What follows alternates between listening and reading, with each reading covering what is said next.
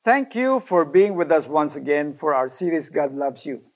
Alam niyo ba na ang iba't ibang paraan ng pagsasabi ng I love you? Tara, alamin natin. Saranghay, ti amo, saranghay, gihigugma kita, ay ayating ka. Iba't ibang lingwahe pero isa lang ang sinasabi. Simple lang ang ibig sabihin, I love you. Masarap pakinggan when your significant other whispers, I love you, or saranghay to you. Nakakakilig, di ba? But did you know that God describes His love to us in different ways? And we can read about it in His love letter, the Bible. When referring to the country Israel, God said, I have loved you with an everlasting love. That is why I have continued to be faithful to you, sabi pa niya. You are precious and special in my sight, and I love you.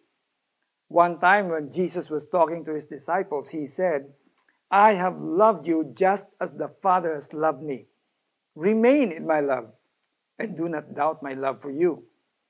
Jesus loved not only his followers while he was here on earth, but also all those who have placed their trust in him today. If you believe in Jesus, then believe that he loves you too. Huwag nating pagdudahan ang love niya. Kaya hindi lang asawa mo ang bumubulong ng saranghay, gihigugma kita o ay-ayating ka sa'yo. God loves you very much. He is saying, I love you to you as well. Tayo po'y manalangin. Dear God, salamat po sa paalala na mahal ninyo ako. I pray na magkaroon ako ng insight kung gaano kalawak, kahaba, kataas, at kalalim ng pag-ibig ninyo, hindi lamang sa akin, kundi sa lahat ng tao. Ang pag-ibig mo nawa ang maging ugat at pundasyon sa lahat ng aming gagawin.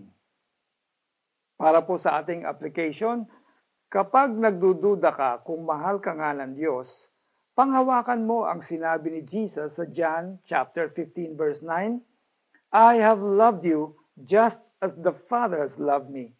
Remain in my love and do not doubt my love for you. Para po sa ating main verse, naway manatili si Kristo sa inyong mga puso sa pamamagitan ng inyong pananalig. Dalangin ko na ang pag-ibig ang maging ugat at pundasyon sa lahat ng inyong gawain upang inyong lubusang maunawaan kasama ng mga hinirang ng Diyos kung gaano kalawak, kahaba, kataas at kalalim ang kanyang pag-ibig. Efeso chapter 3 verses 17 to 18. Bukas mag-trip down memory lane tayo as we take the love bus. Bukas yan sa pagpapatuloy ng series natin na God Loves You. Ako po si Alex Tinsay na nagsasabing ang Diyos ang ating strong tower at tayo'y ligtas sa Kanya.